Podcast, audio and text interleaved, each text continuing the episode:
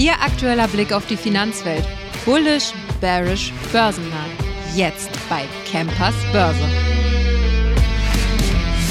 Ganz herzlich willkommen zurück zu einer neuen Episode Campers Börse. Heute am Dienstag. Ja, 17.552,37 ist das neue All-Time-High. Es ist wieder ein neues Alltime High, super. Aber gut ist, wir sind über 17.500 Punkte.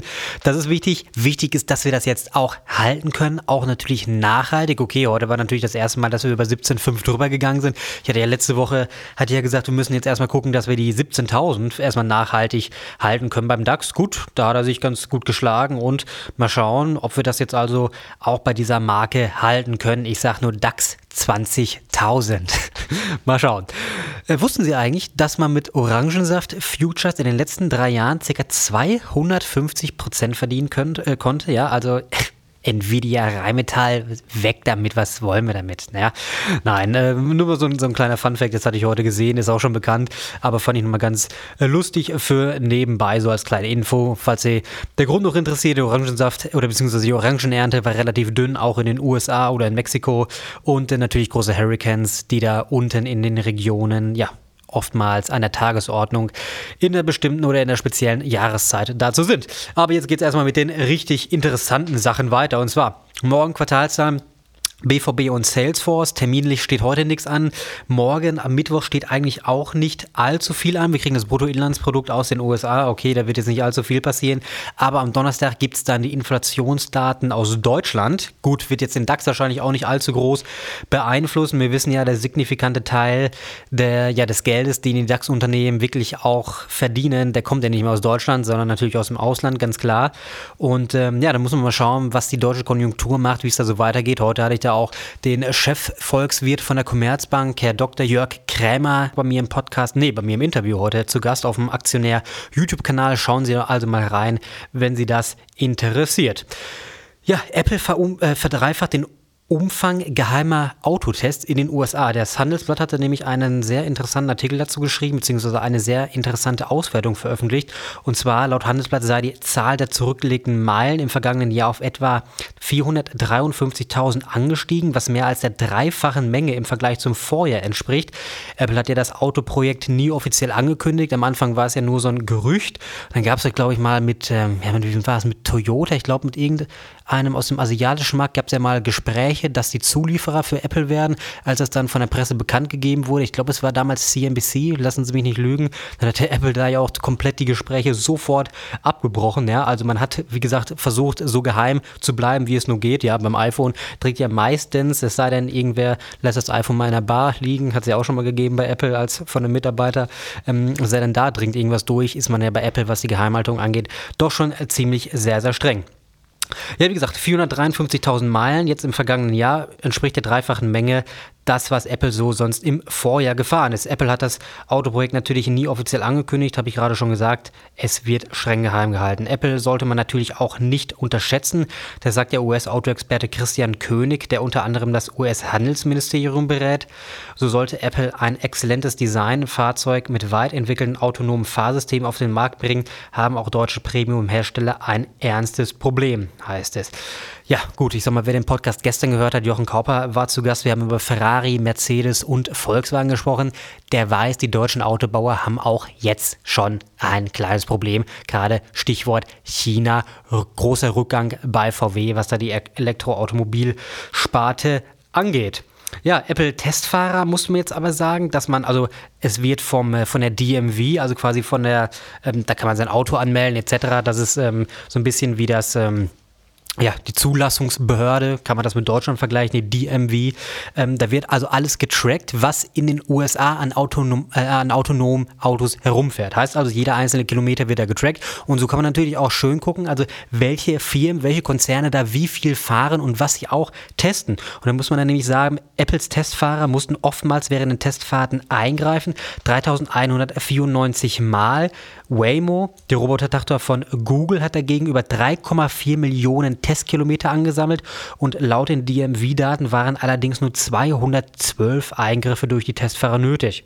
Ja, also Google Tochter 212 Eingriffe oder 212 Mal hat der Computer einen Fehler gemacht und bei Apple 3100, äh, 3200 Mal fast. Also da muss man sagen, da ist Apple dann vielleicht doch noch ein bisschen hin und her und man muss auch sagen, Apple hatte ja jetzt ähm, ja vor kurzem dann gesagt, wenn das Auto kommen sollte, da hatte man dann mal wirklich tatsächlich mal eine Mitteilung rausgegeben. Dann anstatt 2025 dann erst 2028, da nämlich in den USA einem weiteren Selbstfahrer, die hatten so Robotaxis, dem wurde nämlich die äh, Lizenz entzogen, nachdem die eine ja, eine ganze Menge Unfälle, kann man sagen, gebaut haben. Und da hat Apple gesagt, okay, bevor wir da jetzt irgendwie was Offizielles rausbringen, dann forschen wir lieber doch nochmal das ein oder andere Jahr. Weil ich sag mal, ein Auto mit Bremsassistent oder mit Lenkassistent oder sonst was, ja, das kriegen sie mittlerweile auch schon in Mittelklasse-Fahrzeugen oder selbst in, in äh, günstigen Fahrzeugen im, äh, im Anführungszeichen. Und ähm, ja, also da, da braucht Apple jetzt kein, kein Auto für rausbringen. Deswegen wird man sich da aufs autonome Fahren 3 bzw. Level 4 auch konzentrieren. Ja, bald steht an das Bitcoin-Halving. Und zwar, ich hatte ja vor zwei Wochen gesagt, es ist der 14. April angepeilt. Das ist jetzt falsch, beziehungsweise jetzt hat man den 21. April, 21. oder 22.04. ausgerechnet. Und wir wollten einfach mal sprechen. Man hört das Wort überall, man liest es überall. Was ist Halving überhaupt? Man weiß, okay, es hat mit Bitcoin zu tun, aber vielleicht mal für die Leute ganz interessant, die da jetzt nicht so in der Technik beim Bitcoin drin sind.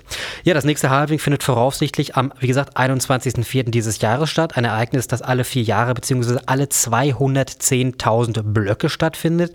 Das Halving ist eine regelmäßige Halbierung der Belohnung, die die Miner, also die Computer, die die Bitcoin produzieren, für ihren Aufwand erhalten. Ja, jetzt kann man sich natürlich fragen, warum wird das reduziert bzw. halbiert die Belohnung? Ja, ganz einfach, weil die äh, Programmierer das halt so damals die Software programmiert haben. Obwohl die Entwickler quasi auch nie den expliziten Grund damals dafür genannt haben, wird spekuliert, dass das System so programmiert wurde, um in der Anfangsphase Bitcoins schneller im Umlauf zu bringen. Und äh, dies war natürlich auch eine große Anzahl der Miner möglich, die neue Blöcke für die Belohnung schürfen.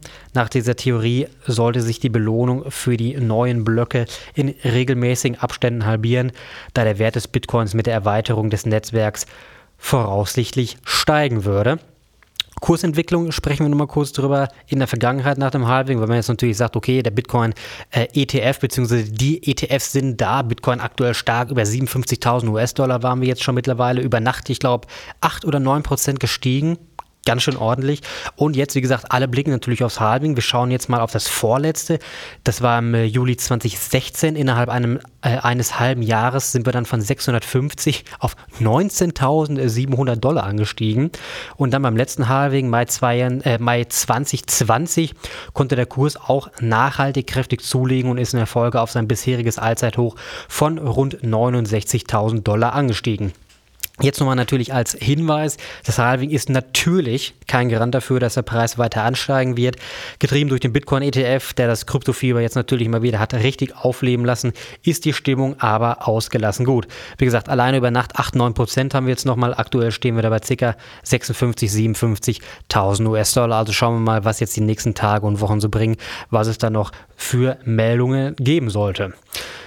Ja, Japan hat eine, ein paar neue Inflationsdaten herausgegeben, und zwar die neuesten Konjunkturdaten aus Japan zeigen, dass die Inflation höher ist als erwartet. Okay, 2% ist es geworden.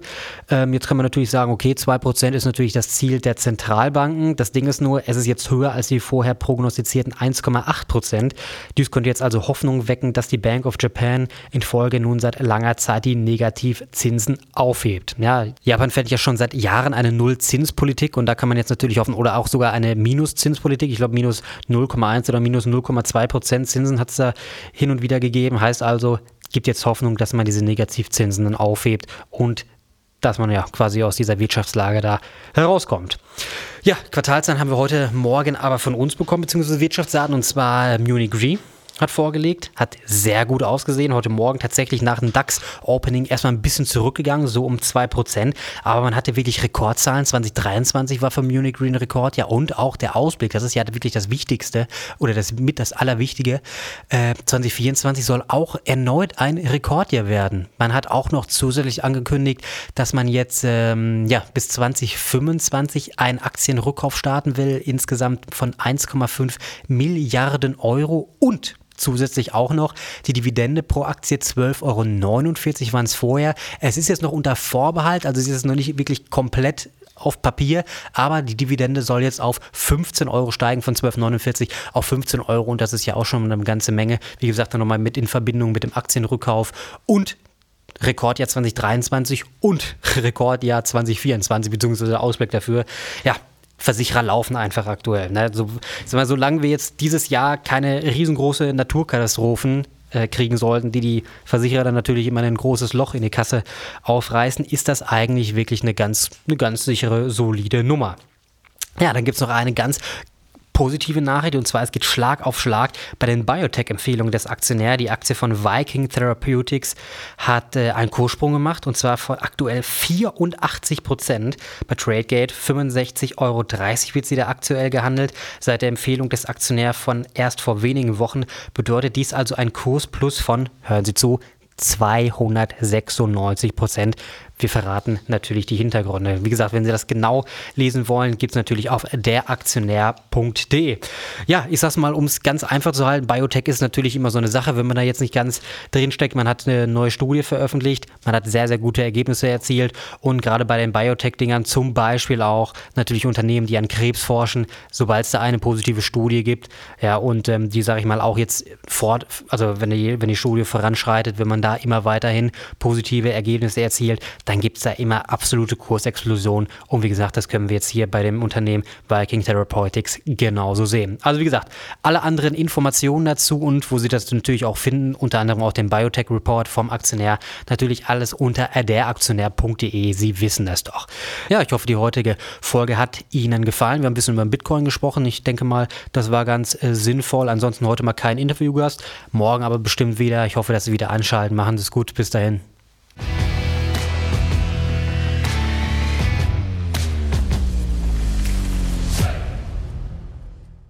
Die im Podcast besprochenen Aktien und Fonds stellen keine spezifischen Kauf- oder Anlageempfehlungen dar. Die Moderatoren oder der Verlag haften nicht für etwaige Verluste, die aufgrund der Umsetzung der Gedanken oder Ideen entstehen.